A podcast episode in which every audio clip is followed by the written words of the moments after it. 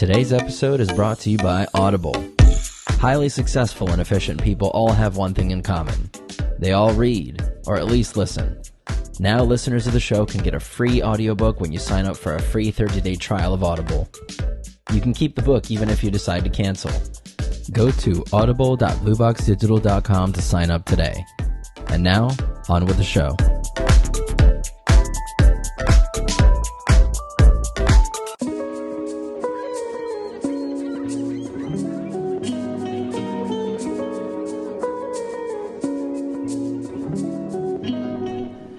All right, what's going on, everybody? Welcome to Think Outside the Blue Box podcast.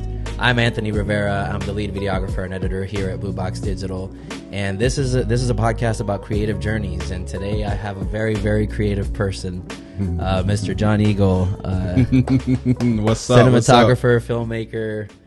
Yes. You and I have worked together. Yes, we have. We did. What did we do? We did a.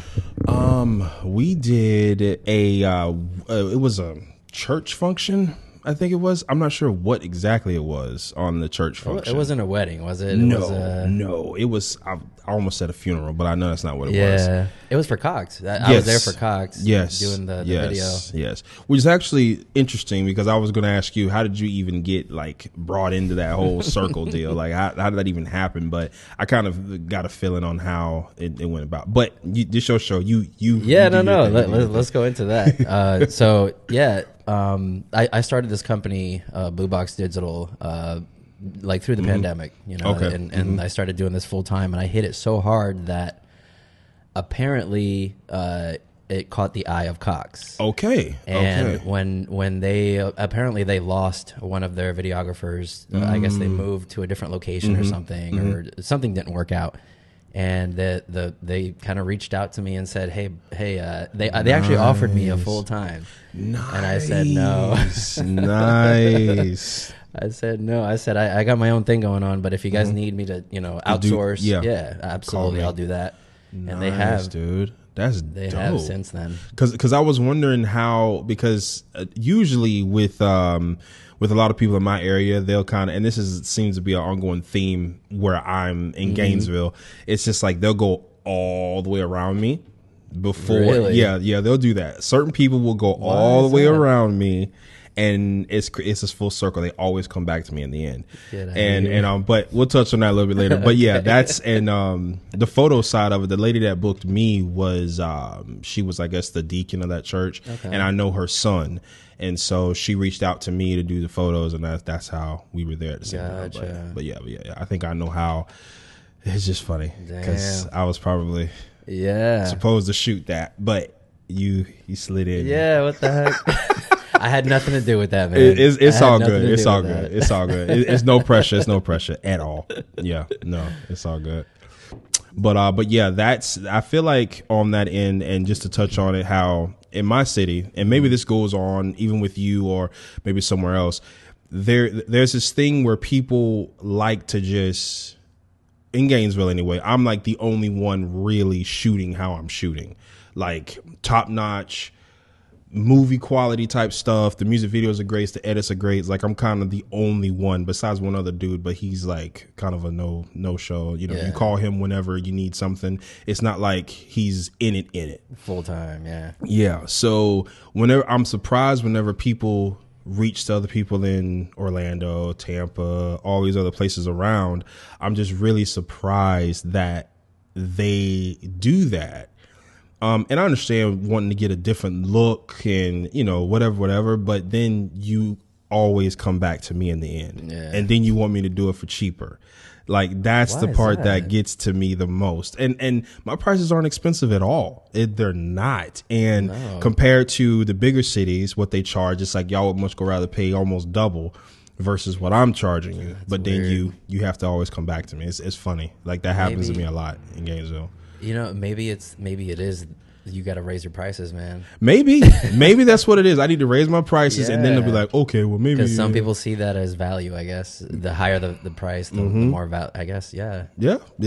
I mean, it's a psychological thing. So it could flip flop. Yeah. So maybe that's what I need to try. Yeah. I'm not sure. Well, how did you get started on cinematography and video? Oh my goodness. Well, I would say my strong suit is being a director, the writer, the creative mind behind everything, the lighting and all that stuff. I'm still getting that part. That part is a very technical thing. I leave that to the technical guys. I'm more the creative. Let me just create it. Y'all light it. I got into it actually by accident. Because since I wanted to be a movie director since the fifth grade, like I knew that's what I wanted to be. Me too. See, so you know, Stephen King was my inspiration then. Okay. But the music video thing came up.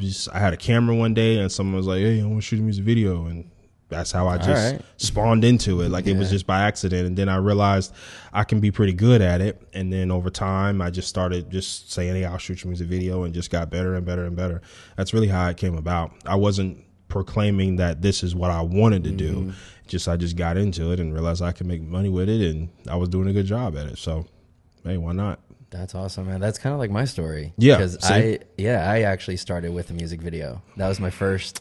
Yeah. I told you first time I mentioned, I said, dude, we're like the same person. I told you like this. The same. I told you this right here. Yeah, it was like that. Like I always wanted to be a filmmaker. Mm-hmm. I always wanted to get into video creation. Yes. And you know, in the beginning I didn't have a portfolio, but I knew how to do it. Yep. I couldn't show it yet. Yeah. So I just started reaching out to musicians and just, hey, I'll make you a free music video. And people would look at me like, nah, man, I'm good. It's kind of like that. But one person said yes. Yep. And yeah, man, it took off. I did so. I busted my butt on that video. Man. Yeah. That sounds a lot like me. My first ones I did, I even now to this day, I'll watch them just to kind of bring myself back down to show where I came from. And my very first one I did, it was awful. Like seeing it now, it was awful. Like it was out of focus. The camera movements, everything, the edits weren't there. I could see what I was going for in the video. Mm-hmm. That was the good part. Yeah. But the execution. You had the vision. Yes. Yeah, the execution just was not there. It was, oh my goodness. It was bad. But every once in a while I'll watch it and just to be like, man, how would I do this differently? All the lessons you learned along the way. I watched that one, and then I watched my latest one. Yeah. And to see the growth and to see everything. And it's a dramatic difference. Dramatic difference. Big time, man. That's awesome, man. Mm-hmm. Yes. It's one of those things where as a creative, you have to learn sometimes to distinguish between the creative side and the technical side. And this is what I always say to people too when I get asked, I get to talk to people in these conversations about filmmaking and things like that, is sometimes, I mean, you have two separate people. You have the creatives and you have the technical people. I may have said it to you. Mm-hmm. And the technical people are the ones that go to school. They're in the film schools, they're in the writing schools because they like it. And they want to learn about it. Then you have the creatives, the ones that don't go to school, the ones that are in the mud getting it. They just want to make movies. Yeah. I want to make a movie. This is what I want to do. Let's do it. I don't care how I got to get to it. Let's go with it. And that's where I fall into that category, the creatives. I fall into that category of I just want to make movies. Yeah. I want to tell good stories and just shoot the movie. But you got to learn how to light. If you're going to do it yourself, you got to learn all these things. And I'm still learning those things. But the product I put out is really good. I'm proud of a lot of the work that I do without me going to film school or anything like that. So it's definitely one of those quality things. Shows, man. Mm-hmm. The quality in your video shows. It's almost on par with mine. You know? I got you. I got you. No. It's good. No, it's definitely good, man. I've seen a lot of your work, especially the stuff you've been posting lately, and I like seeing other filmmakers really progressing. Really going out there. I like seeing that. I like seeing especially people that I know that I've met. I like seeing the work being put out there. I like that because it makes me feel like, okay, it actually motivates me to either think of something to do or to put or to post something, do something. Like it's just like, okay, I need to go do something right now because these guys, they doing their thing. Let me go do my thing right now because I'm sitting around playing the game and let me get up and do something right now. I got to do something. Yes, yes, that's exactly what goes to my mind whenever I see your work or another guy's work that I follow. Just I got to get out there and create. Period. That's the way to do it, man. Mm-hmm. It's just to do it. Yeah. I didn't go to film school. I actually studied animation. Okay. So I kind of learned the concepts of film, but all this film stuff, man, I learned on my own. Of course. Like you said, the creative is always there. So it's just like, okay, how do I express my creativity? You know, it's like, and then you learn, like you just jump right into it. Yep. The animation stuff is something new to me. I've been getting into the Unreal Engine, the Meta Human Creator. I've been touching in on that because I want to try to implement some of those things into my music videos. And to make a whole nother side hustle that I possibly could do with the Meta Human Creator and the Unreal Engine type deal.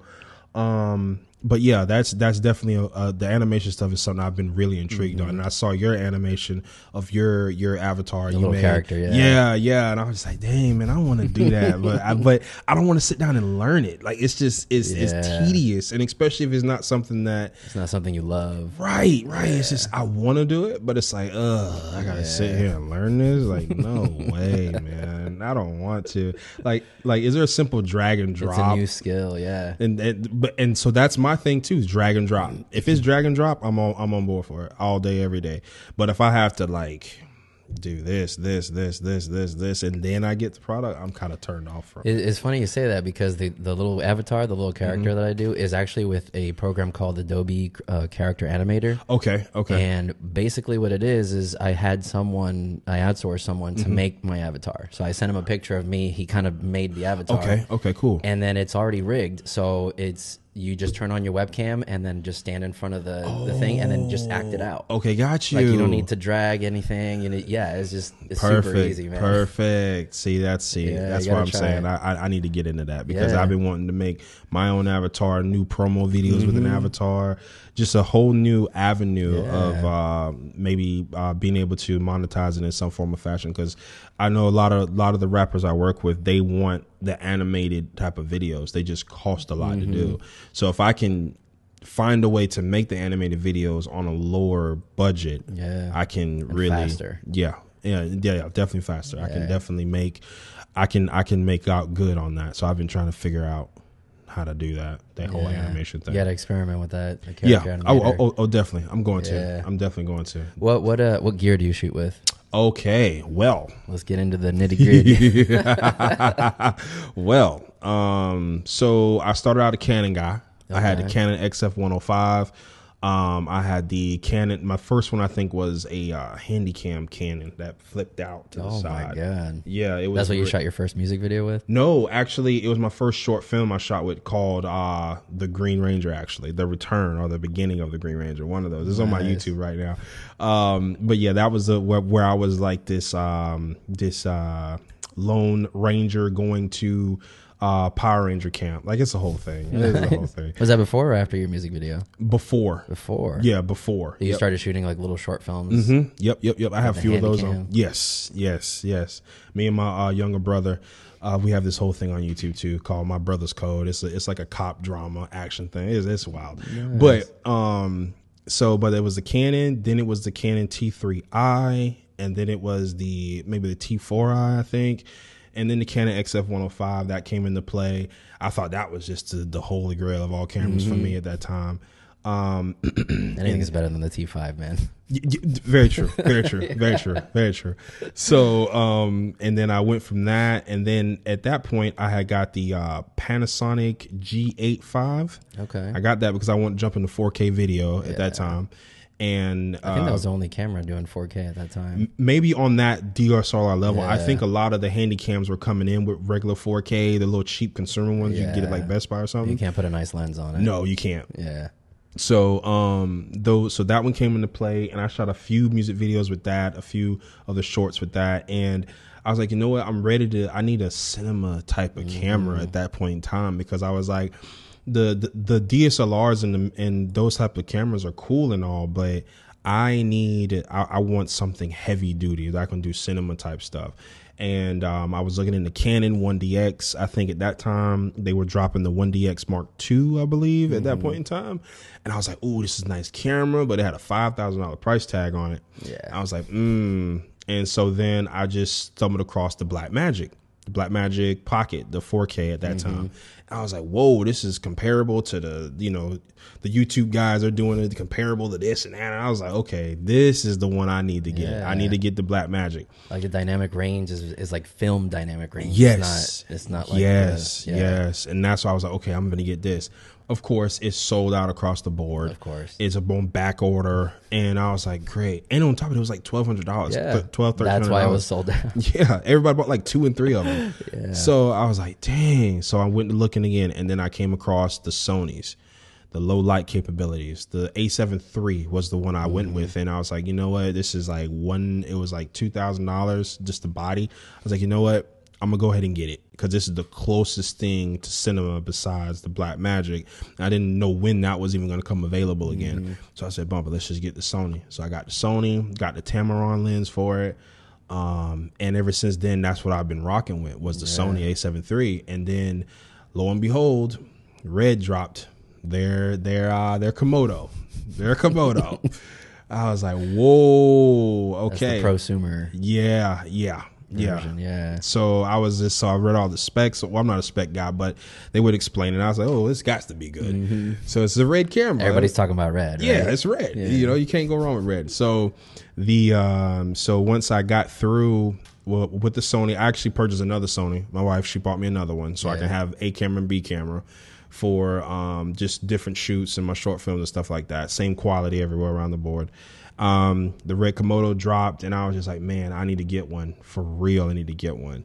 And I've been talking about it and a lot of people is like, oh, well, you know, it's not about the camera. But for me, because I watched a lot of YouTube videos on it, for me, the brand alone, even though I know what I'm doing behind the camera sometimes, yeah, but the brand alone would skyrocket me into a totally different bracket because a lot of people before the Red was even announced, I would tell them what kind of camera I had, and it made me feel like it's like they didn't know what it was. The Sony A7 III, so they kind of down like, oh, he got that, never mind. Oh, he's got a Sony. Yeah, and then especially with the corporate stuff, like I saw a lot of other videos about it. Like it was just the name itself carries weight. It does. And for me, especially with clients that don't know much about the industry, they know Red though. Red and they know, they recognize the brand name. Yes, Red and maybe Ari Alexa, maybe that one. I'm not sure, but I know Red. They know about that. So I wanted to get more higher paying clients, and if I went to the table and say, "Hey, I got a Red camera," there would be no excuse besides maybe my qualifications as far as what I can do that wouldn't get me the job. It wouldn't be the camera. So for me, that's why I was like, yeah. And then with the music video side of it, oh, it just skyrockets me even more because there's a guy down here named Drew Filmed It, who shoots a lot of music. I think in Orlando, shoots a lot of music videos for a lot of big time rappers, and he uses a Red camera. Okay. So and a lot of other people where I'm from, they know that. So and they would try to go to him, but his prices are kind of big for him. So I was like, you know what? We need to make the investment. Get the Red, it's gonna pay off, So I had to wait for it, of course, because it's sold out everywhere.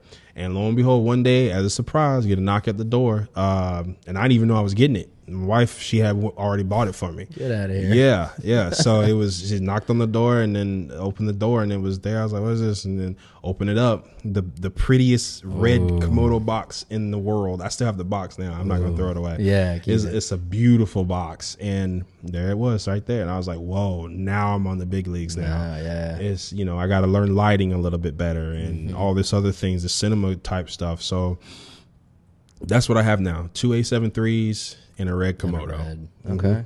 Yep. How does the color compare? Like, do you have to do a lot of color grading? You know, yeah. Because right now I'm doing a Canon here and then a Blackmagic, and sometimes the colors don't really match, so I gotta I gotta play around with it a little bit. Well, the color science in Canons is really good anyway. It is. I love it. So that's the best. That and their autofocus is on point. But yeah, the color science with the Red is definitely like you get the Red raw. shooting it, and the memory. Oh my gosh! Like, I didn't think it would be that serious, but yeah, I tried to go out the cheap way. I bought a and I always like Frankenstein and some stuff. I went out the cheap way. I bought a SSD drive memory thing. Mm-hmm. I bought one of those, and I bought a dummy compact flash card that I could stick in there. There was a wire coming to that into like this box that I could stick the SSD in. No way.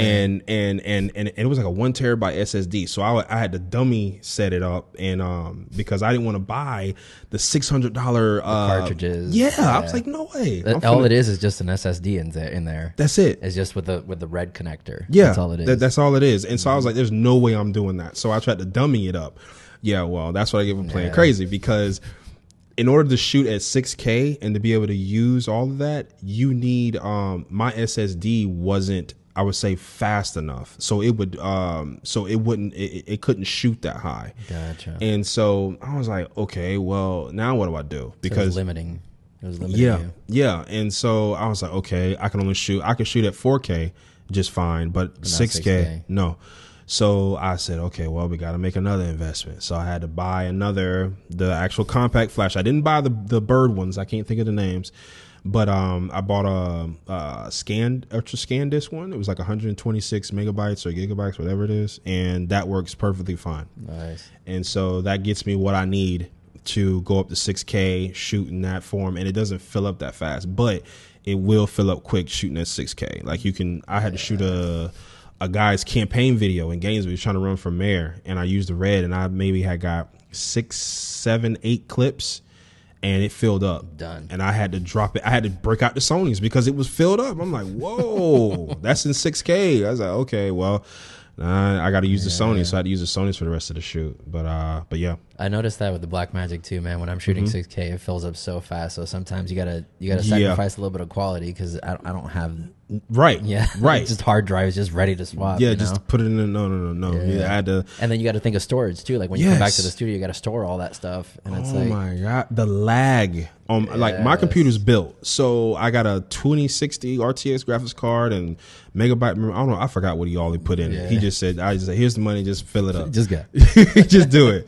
And so so it's a pretty strong computer, but those 6K files lags in Adobe like crazy. Oh, big time. Yeah, you gotta create proxies and all that. See, I don't know nothing about that. I just know that there's a thing, but I don't even want to deal with it because it's tedious and I have to learn it. I don't want to. Just spend more money and get a better computer. I may have to do that, and I think that's what I'm gonna do actually. Is just get him to put more RAM in it, so I don't have to worry about that. But yeah, the 6K files they lag, and I see why the YouTubers would say that. Like, if you don't have a strong enough computer, it's not gonna be. You can't work in it. Yeah. I can work in it. If I'm doing a music video, it's easier because I just know I have to go maybe 4 or 5 frames cut, 4 or 5 frames cut, and I can cut that 6K footage like that. And with your audio set. Yeah. Like, you don't have to play around with that. Right. Yeah. I don't have to do that much. But if I'm shooting a movie with it, which I haven't done yet, I'm going to have to play back the footage, and then I have to. So I need to get a little bit more stronger computer to be able to play it in real time and not have to render it every time. Yeah. So just to preview it. Yeah. Yeah, no. Mm-mm. That's a mess. No, it is. So you work on short films and music videos? Yes. That is my main source of income is music videos, of course. Right. So I do those all the time. Actually, I got to come back down this way to West Palm on, what is it, the 4th? Yeah, the 4th. I got a music video down in West Palm. Yeah. Nice. So I got to drive all the way back down, go do that. And then right next week, I got one on the 12th. Like, I get a lot of music videos because, you know, you just. It's the scene. Yeah. Yeah. That's what you're known for. Yeah. Yeah. You know, it's Morphin time. Yeah. So, but every once in a while, I'll get someone wants a short film. Every once in a while. And I shot one not too long ago for this guy in Lake City. He came to me and I said, what's your budget? And you can do a lot with $1,000 and a dream. You can do a lot with that. Yeah. You can do a lot. And I'll touch on that in a minute. But he told me, well, I just got $1,000. I said, okay, I can work with that. So we planned the whole short film. He even had the script done and everything. Wow. So planned the whole thing out, and the day of us getting ready to shoot the short film, all the main actors backed out. Oof. All of them. And I only had him, his friend, and the other girl I got from down south in this area. she was there. And I told him, I said, well, we can either pack it up and just start fresh and just take the loss. He bought an Airbnb and everything. Wow. Everything. So I said, we can either just pack it up, take the loss, and just not worry about it, or we can come up with a new idea here on the spot and just do it. Just shoot it like a whole bunch of friends and let's just do it. Let's get something out of this. Something. Yeah. And he was like, yeah, let's do it. What can, you know, what you got? So from the moment I left the first location, the meeting spot, to the Airbnb, we had a whole new idea fleshed out. No nice. Script, no nothing, just action. That was it. And that's how a lot of my, and I'll touch on this too, that's how a lot of the movies that I do in Gainesville are mm-hmm. done. And I've learned that there is an avenue for that, hood movies especially, but not deviate from that. But yeah, we came up with a whole new idea off the top. Everything, it's on his YouTube right now. Everything was made on the spot. Dialogue, everything. And I was just like, and the key to that is just you have to be a good director. You have mm-hmm. to have tunnel vision, and you got to have that, like, just that vision of where you want it to go. And so it's not chaotic, because if you let everybody around try to be the director, now it's a chaotic thing. Yeah. But it was, this is the story, this is what we're going to go with. And my mind just drew all these tangents out just instantly. And I was like, okay, we're going to tell this to get to this point here. And that's how we got it shot in 2.5 days. And I think it came out good. The only thing that suffered was audio, because when you're a one-man show, you're doing everything, yeah. Everything, and something has got to suffer. Even though I have the fancy equipment for audio, mm-hmm. it's just you forget where it needs to go and how it needs to be set up, because I'm focused on everything else, lighting, camera, the story. It's tough, man. Because the actors are telling me, okay, well, what you want me to say right here? Oh, okay, well, say that. So my mind is thinking that.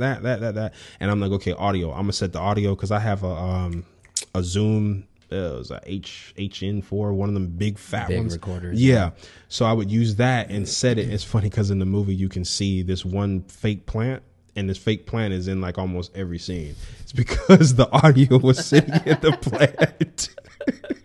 It was sitting in the plant the whole time. It was hiding in the plant. Yeah, that's the reason, because it's in the shots. And I set it in there because it was the only way I could set it up, and it could get audio from at least both sides for the most part without me. Because I have the lavaliers, but it's like mm-hmm. I have to mic them up, listen to them, and then I have to hide them. And it was like, oh, God, how am I going to hide these things? I have the boom mic, but it's like I can't hold the boom. I was holding the boom mic for the static shots. Yeah. That was easy enough. But the other ones where I had multiple people around and the camera was moving and But yeah, that was a pretty fun time doing that right there. But yeah, every once in a while I get a short film, and I have to and I do them for people that want to just put a story out, but they don't have a lot of money to make it what they really want to make it, but mm-hmm. they can put something together where they possibly can maybe, you know, monetize it their own way or something like that. Yeah. So, or use it as a pitch for like a higher budget film. Yeah. Yep. Let's talk about, I know you piqued my interest with you could do a lot with $1,000. Let's talk about budgets. Okay. Budgets. So, maybe I told you, maybe I didn't. I think I did. But, I created a movie, called first it was called 808, and it was a hood movie, and I created it with $1,000, which is, you know, $1,000, get a bunch of friends, and we just do something. Mm-hmm. So it was a short film. We shot it in about 3-4 days. I had actors from Orlando, Tampa come up. I put them all in an Airbnb, fed them, and gas, whatever else they needed, it was there. We just, you know, nobody's getting paid. Y'all just gonna use this at your demo mm-hmm. reels or whatnot. And they was like, okay, cool. Everybody came up, shot the movie in about 3 or 4 days. And in that movie, I used actual hood people, so to speak. And because I've learned over the time doing these movies is that you have to get authentic people to play certain roles. I mean, yeah, you can get a professional actor that may be able to spin it, but you get someone really into that life, they can bring that rawness to it that you can't get from an actor. So I learned that by making that first one. So mm-hmm. I made that one, And then I kind of sat on it. Well, I put it out on YouTube, you know, whatever. And then I made another movie called Sleeper. But with the 808 one, somebody tagged me in a post on Facebook. And it was this movie producer was looking for hood movies. And, you know, I'm kind of whatever. I'm just like, all right, well, I'll just let him know I got one. So he said, so, okay, show it to me. Showed it to him. He watched it. He was like, yo, this is pretty good.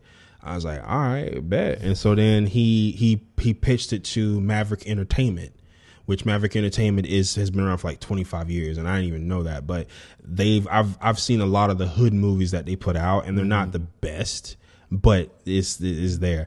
So, so I was like, okay. And he pitched it to Maverick. Maverick actually liked it. They said, hey, can you make this into a full movie? And I was like, yeah, I can. Now, remember now. Yes. Just say yes. Yeah. Just say yes. Just say yes. Even if you can't. Yeah. Cause Maverick is like a film district, like they're a third party aggregator where you can get your stuff on all these other platforms, or they had their own platform at the time, putting their movies out and stuff like that. So I was like, yeah. I was like, okay, I can do it. But the first one was only supposed to be just a short film. So that would mean I would have to write 40 more pages. Yeah, a full script now. Yeah, because they wanted me to take what they already had and make a second part, and we just put them together for a full movie. So I was like, oh, okay. So the moment I got off the phone with them, I went on ahead and started writing. I wrote 40 pages in probably like a week, maybe 2 weeks. Wow. And it was just me pulling junk out of the air because I didn't plan on doing this whole thing. So it was like, yeah, they're going to buy it, all this other stuff. So I was like, okay, cool. It was never meant to be anything other than that. It wasn't. I was like, well, this is exciting though, because I'm making a feature, so to speak. So the other producer guy, he was just like, yeah, man, I'm going to put in with you. I'm going to put some money in on it so we can do this. So he brought other people that I've never worked with. He brought an assistant director up. He brought someone to supervise a script. He brought an audio guy. That's why I met Marty. Nice. He brought a lot more people to the table to help me navigate the movie more than, because it would just been me doing everything like it was before. He had brought all those people. And so I think the second part of that, like the first part cost $1,000. I think that second part, we may have spent total, maybe $3,000. So maybe yeah. Crazy, right? No way. So all together, maybe it was like $4,000 all together to make both things, the whole thing. But we shot the second part. It was a new experience for me, 'cause I'm not used to working with, following the numbers, the team. There you go. I'm not used to working with a team or following the numbers of filmmaking and doing all that stuff. Like the assistant director, and her name was Heather, and I'm glad she was there because she helped me out through a lot of it. But in the beginning, me and her kind of got into it, because whenever I set up my shots, I don't have a shot list. I put my stuff on the script. I want it to happen here, here, here, here, here. And I showed that to her. She was like, no, this is no, we need a shot list. I was like, I don't have a shot list. This is my shot list. No. So you needed something more structured. Yes. Yeah. Yes. And immediately when I felt myself getting angry, so I got up and left and shot the basketball goal in the apartment complex. I was like, yeah, let me go. So at that moment, me and her did not talk at all until like the last day, because I can feel the tension there, because she's used to it being a certain way, and I'm used to my craziness is what got us all here in the beginning. Yeah. Me not going with the numbers is not what got me here. So I want to stick to the same formula. I don't want to change the formula up because I got extra people working with me, even though I understand that some in these settings, this is how it kind of goes. I definitely understand that. I just know there's a method to my madness. Yeah, you got your method. Yes. You got your own way of doing it. Yes, yeah. And this is how we got here. We didn't get here by me following those things. So I didn't want to go start following those things, and then it's a totally different story. It's a different vibe, definitely. Yeah, I didn't want to do that. So, but I understand that though, and I don't want people to feel like, oh, you can't work with him. No.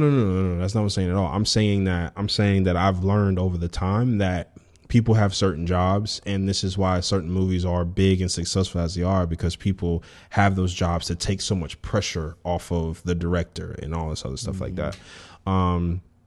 I just don't think it's necessary for me to tell the assistant director something and then for you to go tell the actor something. I can just walk over there and just tell them. Yeah, I think that's unnecessary. Even though the assistant directors do more than that, that was just part of the things that I need to do with her, and I felt like it was unnecessary. I can just go to them and tell them. Why do I have to tell you? Yeah. So that's just what it was with me. But yeah, so about $4,000. We made both parts, made a full feature. Maverick got it. Maverick.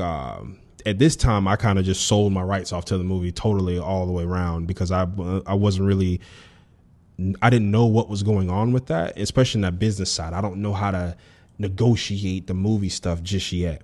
So I was just like, okay, cool. Yeah. Pay me, give me X amount of dollars and we'll go with this. Well, here, you can have it. Do your thing with it. Which I was glad, because I have a feature now that they're putting on their platform and they're getting ready to stream it. You know, it was good. It was cool. And most of the people that were in it were Gainesville people. So they were getting to shine that they never got before. So I was glad for that. And even had the music playing in the movie too, which Maverick almost killed the movie off all the way around, because no one has the proper paperwork for their movies. That was another thing I wasn't aware of, like all the timestamps, and you need to, this song comes on here, and does this person have what's the thing for music people? I can't think of it, but it's like, it's an important thing they have to have for the music to be like monetized, so no one's getting sued. It's a word for it. God, but it was a whole thing. And I told Maverick, I was like, yo, like, we're all friends. Like, they just gave me their music to put in the movie. I didn't know it was going to go this far. And even with me doing my own scores, like, they were iffy about that. Like, they licensing? Licensing, because I was using a software called Pro Scores. I'm not sure if you're familiar with it. It's from Video Copilot, and they have their own thing where you just drag and drop the stuff on and just make your whole score. That's cool. Yeah. And then I got in touch with Artlist. Artlist does the royalty-free music, so you can use as much as you want. And so I was using that, and they weren't familiar with Pro Scores or Artlist. So I had to kind of explain to them what it was, because they were finna just score it themselves, and it was just finna mess the movie up all the way around. Just mess it up. I was like, no, this is everything's legit. I can use all of this. It's royalty free. You don't have to worry about it. But they wasn't hip to it at the time. So, but yeah, we made the full feature for that, and it went over well. Everyone, especially in the city, enjoyed it. Oh man, like everywhere I went, they recognized it. Bro, I seen your movie, boy, because it was a hood movie, and people can relate more to what was going on. Relatable, yeah. And even the actors in it, they were getting rock star wherever they went around the city. So that was good. They felt real good about that. That was cool. And then Maverick sent me the email and said, hey, we're going to put your movie on Tubi now. So I was like, dang, Tubi. And it was like, yeah, it's going to go on Tubi, da-da-da-da-da. I was like, okay, cool. And so it went on Tubi, and I was excited about that. I was like, yo, this is crazy. Like, my first one I kind of put out there like that is really doing what it needs to do. And so it went on Tubi. It was streaming on Tubi for a while. And then they gave me another email and said, hey, yo, your movie's going on Peacock now. That was another big thing. I was like, dang. At this point, I'm like, all right, like this is not my best work, but it's going on these platforms where a lot of people are going to see them, and I'm just like, ugh. Validation, man. Yeah, like it felt good, but it's just like, I could do so much better than that. Yeah, like that's what it was, and I knew at that time the audio was not that great either. But once again, I was doing everything myself. Even though I had Marty there, it still wasn't as good as it could have been. But yes, right now it's on Peacock right now, and that's awesome, man. Yeah, it's great. It's a good feeling to have all of that. It's funny that you say Peacock, because there's another. I don't know if you've seen Bel Air. Yes, the show. Yeah, that started off with a short film. See, that's how it goes. It's an independent filmmaker that just got together with his friends, and he wrote the script himself. He adapted the Fresh Prince of Bel-Air to a drama. Yes. Have you seen it? I've seen bits and pieces. Good. Yep, I've heard that. I've heard it. But apparently within 24 hours of him releasing that online, his short film, Will Smith's team reached out and say, hey, bro, we want to make this into a show. Dang. And yeah, it kind of reminded me of your story too, because that's generally how it happens. You never know. That's exactly how it goes. And even after I put out, and they wanted to change the name too. They was like, well, can we change the name from 808 to, because they told me to sit down, come with a different name. Me and the other producer, James, came up with Undercover Consequences, which that worked a lot better for the theme. And they were just like, yeah, 808, it's good, but it won't go over well with their audience, because their audience doesn't like numbered titles for movies. Yeah. So you had to change the name. But we did that. And then during that time, I was working on another film called Sleeper, which actually I won Best Director for in the Spotlight Film Festival. I got that one. And then right now Sleeper is in on another streaming platform called Flickfare. And I'm getting ready to put in another film festival. This guy reached out to me and wanted me to put it in there because he read all the accolades and saw the reviews on it and said, hey, yo, can we put this in your film festival? I said, okay, well, let's do it. So, you know, everything's going in the right direction. That's how I know I'm on the right path with filmmaking. Yeah. It's just keeping it going and getting the right team together and the budget. Like, that's what we started this out with. Like, I think with $1,000 and some friends, you can make a good movie. You don't need big budget. You just don't because I'm proof of that. Yeah, you can't. If you have a friend that's good at visual effects, a friend that's good at directing, writing, maybe somebody good at audio a little bit, you have your team right there. You can do any movie you want to do.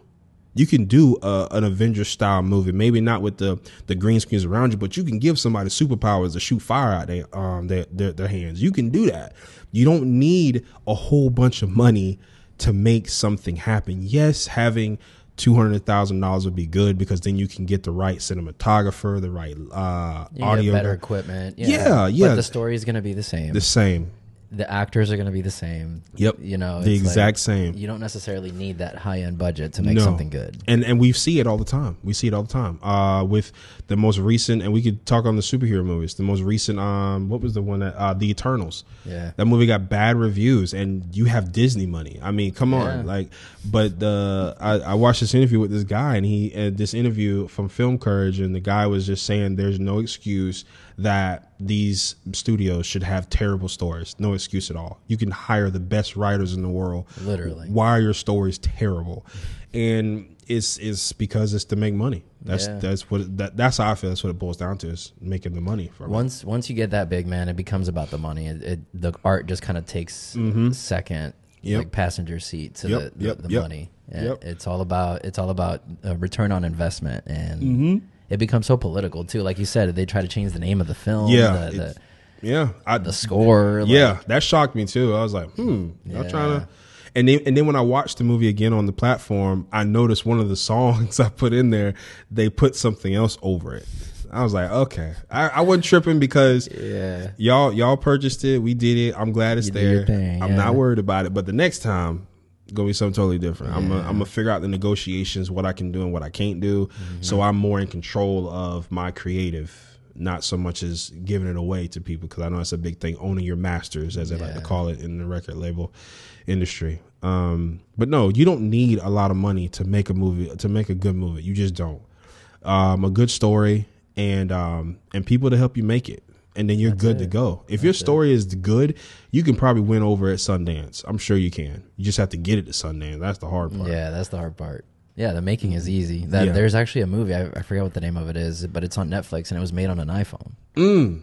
It's on Netflix. Hey, is it a scary movie? Yeah. I think I know what you're talking about. Yeah, I think I know exactly what you're talking about. Yes, I think I remember reading about that. They can't even tell. You can't tell the difference, and that's how close these high-end cameras are with the iPhones now. Would I trade my, because I got a 13, like would I trade my 13 for my Red? Absolutely not. I'm not doing that, because you can't. Even now, I can't say, "Oh, I got an iPhone 13 and shoot a music video." Even though you can, I'm not finna do that. It's not professional. But just to say that it's similar quality. Yes. So if that's all you have in your pocket, you don't have a Red camera. You can absolutely just pick it up and film a movie. Yeah, you can. You actually can. And that's the best part about it. Now I would definitely have, if I wanted, can go and buy me another 13 and have that just in my camera bag for using it for certain shots. Yeah, certain shots. You can pop it in there, yeah. Even now with digital production, oh my gosh, the virtual production thing they got going on. I got this app on my phone where I can turn on the tracking, and I can track in any room and take that tracking data and plug it into Premiere or HitFilm and sick. And put the 3D model on it or whatever the case may be. But I have the app on my phone now. You can virtually track anything and just take that data into your editing suite of shows. Technology is so accessible now. It is. Man. It really is. Accessible. So there's no excuse for not being a filmmaker. No, it's not. It's really not. Except people get caught up in, I don't have the money. Yeah, I got to have this camera and I got to. Yeah. No, you don't. You really don't. You really don't. And then on top of that, if you run into people like me, where they say, you know what, I got a really good idea. You tell it to me. And I'm like, you know, I can see what creatively, if I can see where this is going, the vision of it, I'll do it off love, straight up. Because I know in the long run, it's going to pay off, because people are just like, oh, you shot that movie? Oh, well, can you do this right here? How much you charge? Da da da da. Because it's happened to me before. Yeah. When I shot the last movie, Unreal Consequences, it was, people were in my inbox. They want a movie. They want a music video. Da da da. Like, it's just, that's how it goes. Today's episode is brought to you by Audible. Highly successful and efficient people all have one thing in common. They all read, or at least listen. Now listeners of the show can get a free audiobook when you sign up for a free 30-day trial of Audible. You can keep the book even if you decide to cancel. Go to audible.blueboxdigital.com to sign up today. And now, on with the show.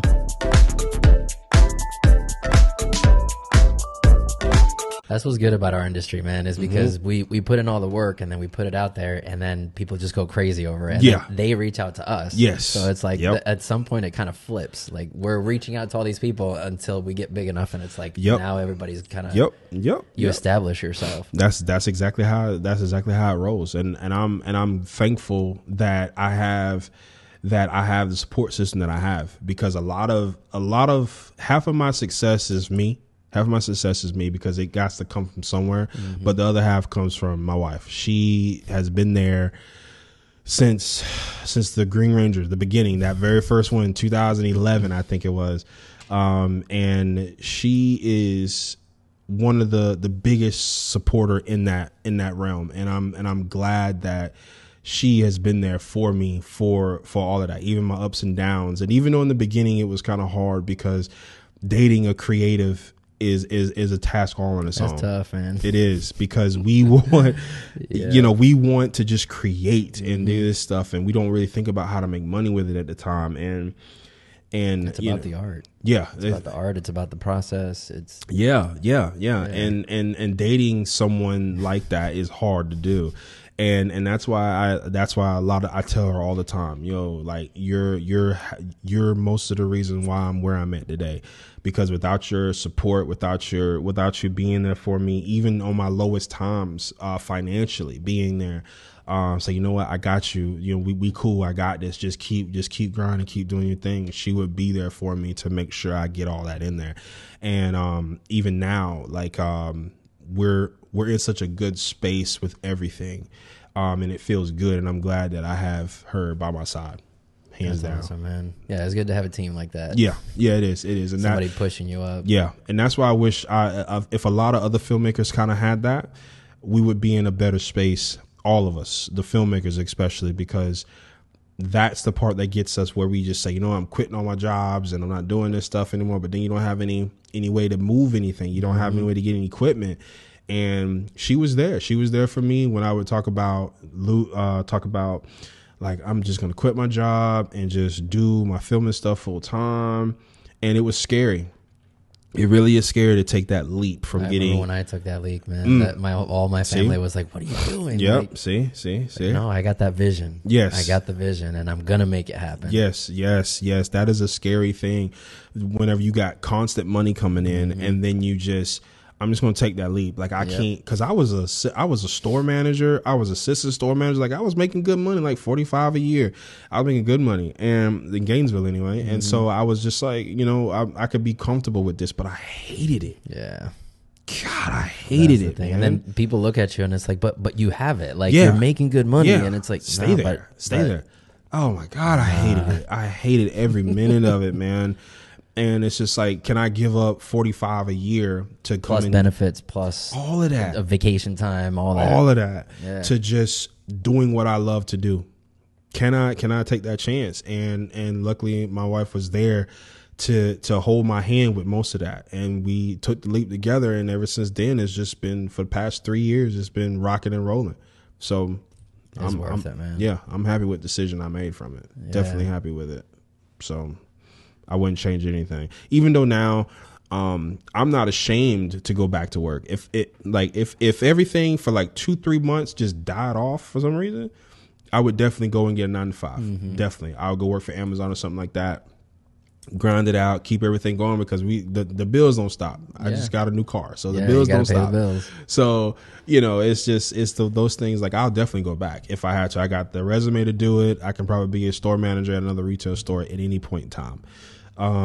But right now things are good. I don't have to do that, and I'm not, and I don't plan on doing it going back either. You got to keep the momentum, man. Have to. That's the thing. I noticed that from the beginning. It's like if you rest on your laurels a little bit, it kind of dies down. So it does. You got to just keep hitting it as hard as you possibly can. Yep, it does. It does. And I don't know how you promo your stuff, but I know with me, I can drop a picture or a little behind the scenes clip of something, and my DM will blow up right then. Hey, how much you charge the videos? Trying to do a video, It'll blow it right then and there. And that's how I kind of do my marketing. Just simple marketing, simple promo, dropping something, putting something out, or I'll do some VFX or something, put that out there just to get the conversation going, and to get people to come in, to get people to just to hit me up, shoot a video, and whatnot. And my packages, I have for people with all types of budgets, so there's not really any excuse for them not to do it, kind of thing. Yeah, and that's what holds people back a lot is the budget. The budget, because they think, oh, you know, to do this, I gotta have all this, all this money, and not with my production, you don't. Me either. Yeah, he doesn't me either, bro. You just cut the check, man. That's right. As long as I'm getting paid, I can pay my bills. I'm straight. Let's make it happen. Let's do it. Let's do it. And I totally understand that all the way. And that was something else too I wanted to also touch on with filmmakers in general. I think we have. All of us have disconnected over the years. I'm talking all directors, especially. Not talking about writers so much, because if you're a director, you're kind of a writer too at the same time. But I'm talking about directors. I feel like all directors are leaders, and it's hard for us to work with other directors, other leaders. There you go, other leaders, because we want to have control over everything, And I wish, and this is something I wanted to do like 2 years ago, was to start a coalition of filmmakers where there is the minimum $100 a month put into a bucket, right? And this is a whole group thing. You put $100 in the bucket every month, or you know, $200 in the bucket, whatever. And at the end of like 6 months, 8 months, or 10 months, or something like that, the board members say, okay, what movie do we want to make? Let's vote on it. Yeah, we vote on it. Let's have a story. What do we want to do? No personal projects, things that are going to put us filmmakers in a good position to branch off and do our own thing. What can we do? And we sit down, discuss a story, and it's like, okay, cool, boom, this is a good story. Let's do this right here. We have $10,000 in the bucket. Let's do it. How can we monetize it? So we can make the money back. Nice. See what I'm saying? I like that. Like, I feel like because we're such leaders, we don't want to give up that control. Yeah. With me, I know my place, and that's the best thing about me, is that I know whenever I'm not the leader of it, I'll wait, because I've been on music video shoots before where I'm there just doing the photos, and I'm waiting on them to reach out to me to finish it. It's happened to me like twice. I'll wait for them to come to me, and they do it every time. Yeah. So I know my place when something like that happens. That's why I don't have a problem with working with other leaders like myself for us all to eat. To benefit, yeah. Because we don't need Warner Brothers. We don't need Disney. We don't need these people. We just don't. There's so many avenues for us to stream our own movies and things like that. We don't need them. The name is what we're after, but we don't need them to make. It's good. Not necessary. It's not. We don't need them to tell good stories, and I think that's where the disconnect's at. And I've been wanting to start something like that where we can all just put money in, $100 every month or whatever, every 2 months, whatever you can put into the pot, into the pot. Because at the end of that stint, whether it be a month to a year, we're all going to come up with a story, a really good story, and put it out there to basically, I don't want to say make money off of it, but that's what we're in it to promote, do. Yeah, I mean, that's what we're in it to do, make money off of it. Like, doing the artsy-fartsy movies are cool, but are those really the ones that is going to bring back the money? Because once we spend all that money, how are we getting the money back? Yeah. To keep it going.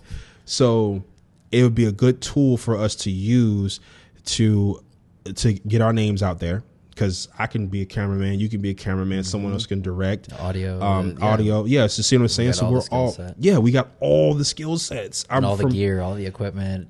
We do. We just need a story. We just need a story. That's it. That's really it. That's really it. And just shoot the thing. Like, it doesn't matter. Mm-hmm. There is from Gainesville all the way down to here, Tampa. There's at least 10 good filmmakers that us together, us combined, our powers combined. I am Captain Planet type of thing. You know, we just make this stuff happen, and we don't need them. We just don't, and it'll benefit everybody in the long run, because now. They know you worked on this movie. They know I worked on this movie. This movie done blew up. It down south. It's a cool thing. Well, who all worked on it? Who directed it? Oh, well, it's part of the coalition of directors. You know, it's this person, that person, this person. They all came together.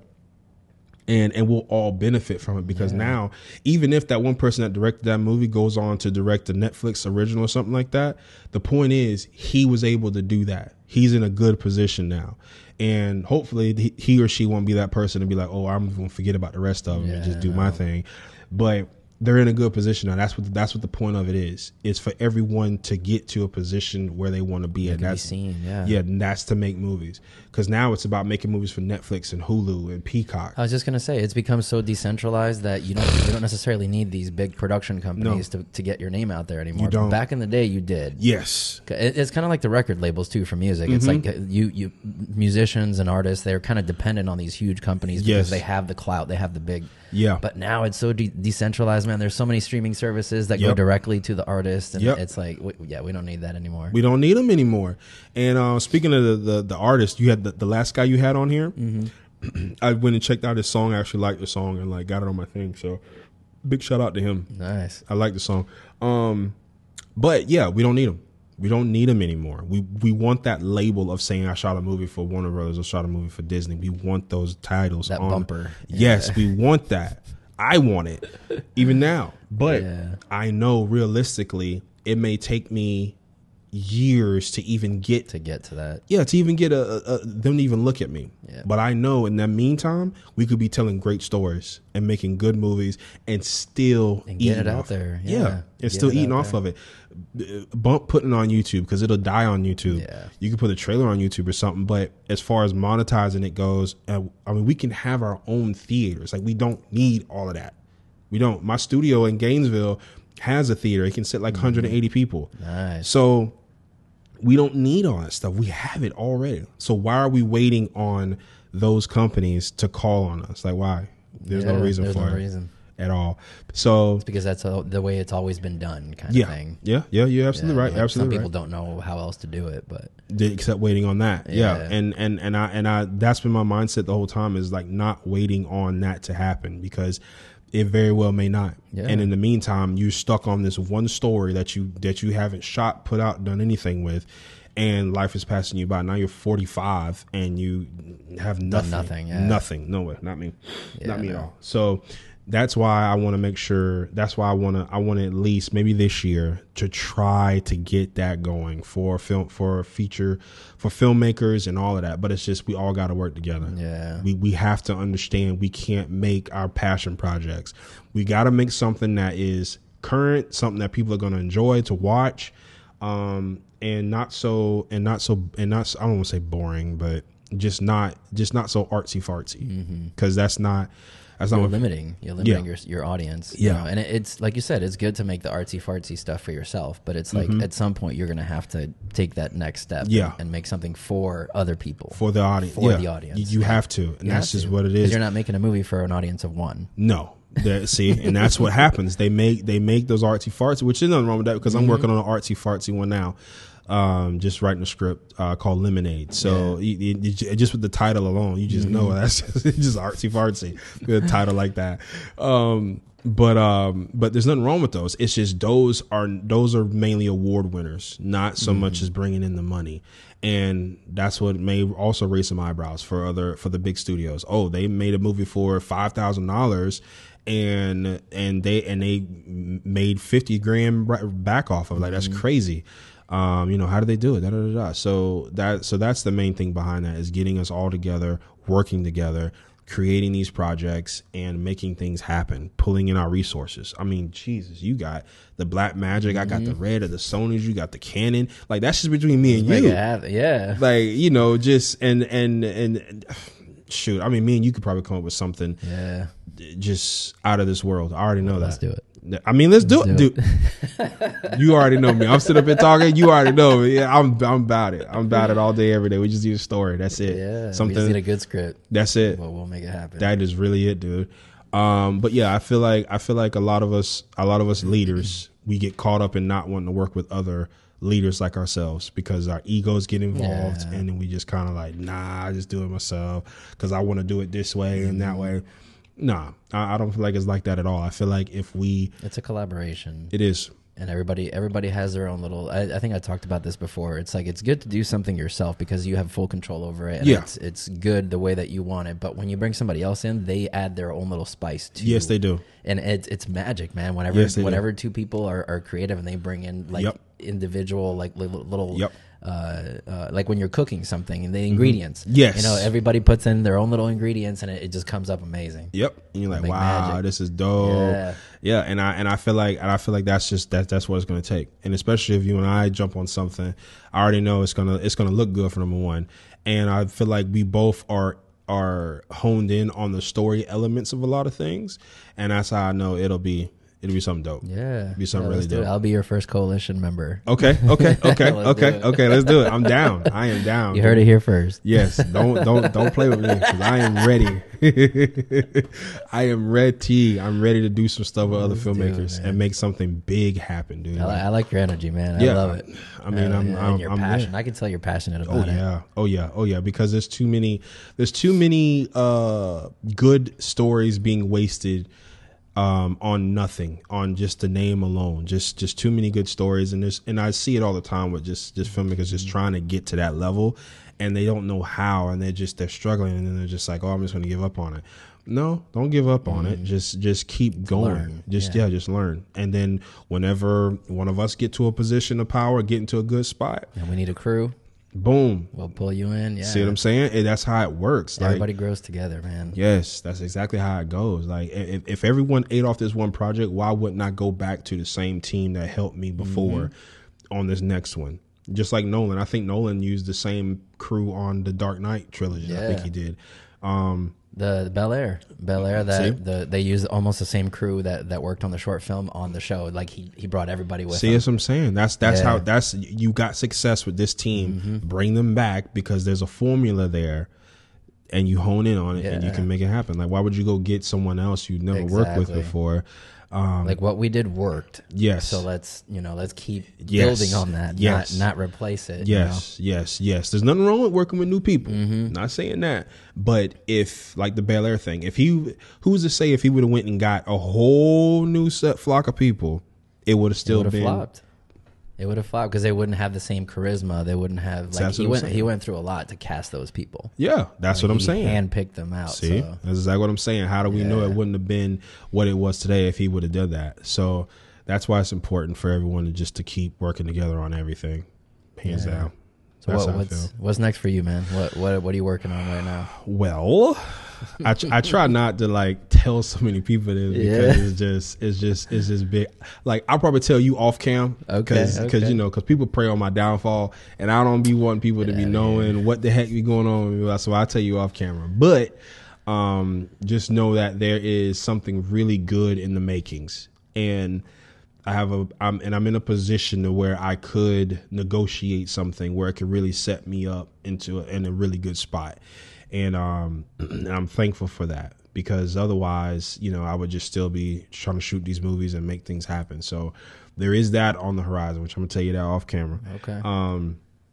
But as far as the other things, I still want to shoot little short films here and there.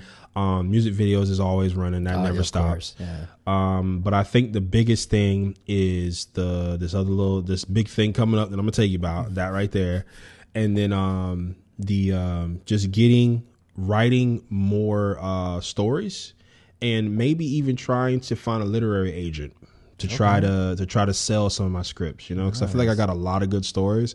I have like notebooks on notebooks of stories, and I feel like if I can get them in script form and sell them, you know, maybe they can find a good home somewhere. Mm-hmm. Or even I even thought about writing a book of like keeping all those stories and maybe writing a book for each one of them, because the budgets on those would be just hundreds of millions of dollars to make. Yeah. And so I'd be like, you know what, why don't I just make a book, like a little 70-page book, put it out there, and if someone wants to turn it into a movie, then I can work from it from that point. I thought about doing that, writing a book, and calling it Writer's Block. Each one would have its own little story arc to it, and that's what it would be, like Writer's Block. Such and such and Writer's Block, you know, Dawn of the Living Dead or something like that. You see what I'm saying? Like that would be the main title, but the subtitle would be that. But it'd be like a book series kind of deal. And that's what I thought about doing as well. Just 70 pages, same as a script. What is it? Paperback? Paperback, little book thingy, nothing hard, you know, like encyclopedia, but just something where they can just flip through and be reading it in a day and enjoy it kind of deal. That's what I was, you know, that's what I kind of got on the table right now, besides the other big thing. But yeah. Hell yeah, man. And where can people find your stuff? Okay. So you can go to Instagram at MasonMarvel86 on Instagram. You can go to Facebook, where it's JohnUnlimited86. Or you can type in John the Green Ranger on Facebook. You can find me there. I got my stuff on YouTube, youtube.com/AgentSweat. That's something from Call of Duty way back in the day. Call of Duty 4. Yeah, that's why I came with that. Nice. Yeah, but there's that. And Instagram, Facebook, YouTube. I don't have all those other ones. TikTok, that's not for me. No. That's for the young kids. I'm just not. And plus, it's you know, never mind. I'm not going to get political on here. I'm not going to get political on here. I'm going to leave it alone. But yeah, TikTok, no. And Twitter, no. I think Twitter's for famous people. And You have to have a kind of an audience with you already when you go there. Yeah. It's kind of hard to get discovered right now. Yeah. Yeah. And you know, so no, none of that, but just the main things. That's where I'm at. Where did, let me ask you, where did the Green Ranger come from? Okay. Well, I'm a big, MMPR fan, Mighty Morphin Power Ranger fan. So I'm a big fan of the 90s one, not anything after Zeo. I'm not on board with at all. I don't deal with it. Yeah. But yeah, Power Rangers from the very first one all the way up to like the end of the Zeo saga. That's my range. So the Green Ranger, obviously people know is Tommy. He was like the anti-hero of the group. So, and I always felt like that's how I always felt like that in life, as the anti-hero. Like I would have to be good in certain situations, and then whenever it came to other things, I have to bend the rules. Yeah, bend the rules a little bit to get ahead, and so to speak. And you know, a lot of people call that systematic, you know, the R word, but I don't call it that. I call it just life getting in the way sometimes, and then you have to, and then you got to find a way around it. You know, that's how, you know, that's why we have a lot of billionaires to today. They find a way around it to keep the money going, to keep making billions of dollars. So sometimes you got to find a way around it and not play victim and get there. So, but yeah, sometimes you got to bend the rules a little bit. And that's where I got the persona of the Green Ranger. And then, you know, it kind of just stuck. Yeah. After that. That's how I know you, man. The Green Ranger. There we go. No. Well, thanks again for joining me, man. Definitely, man. It was a great conversation. You're welcome back anytime. Yes, I will come back. Yeah, I will definitely come back. Absolutely. This is fun. I miss doing this on my little thing. I miss doing it. Yeah. I always have a lot to talk about. I know it's a bit of a drive for you, but you know. But it was straight. We kind of got here kind of quick though. It wasn't that bad. But during the day, it's not that bad. The traffic's not that bad. Yeah. Actually, one quick thing. I actually shot a video down here in Tampa not too long ago, and I was on, I think there's like this strip in Tampa where it's like a little highway in the middle of the city or something. I don't know what it was, but I was following behind these rappers, and I kid you not, these rappers left me. Like they were going like 90 on this thing. They left me, and I'm in my truck, my work truck, and I'm like, I'm not chasing y'all down this highway. Like I'm not doing that. I think they were going like 90. I was going like 75. I was like, I'm not chasing y'all. So I stopped at a gas station, filled up my tank, and I waited for them to call me. Yo, where you at? I'm in the gas station. Where y'all at? It's like, oh, we here. Well, drop a pin so I can follow y'all because they left me. They clearly left me. But yeah, maybe that could be a conversation for another day. Yeah. The horrors of shooting music videos. Oh, dude, I can go all day. Yeah, me too. Me too. Oh my goodness. Oh boy. All right, man. We're gonna end it there. For us, it's Blue Box Podcast. We're on Instagram and TikTok. He's on TikTok. Oh boy, I'm on TikTok. It's all good. But yeah, we're going to post all these on the podcasting channels. So obviously Spotify, Apple Music, or Apple Podcast. And also we're going to put the video version of the podcast on YouTube. So if you want to follow along, it's youtube.blueboxdigital.com. And with that being said, thanks again, man. That's it. It's Morphin time. It's Morphin time. Thanks again for watching. We'll see you guys in the next one.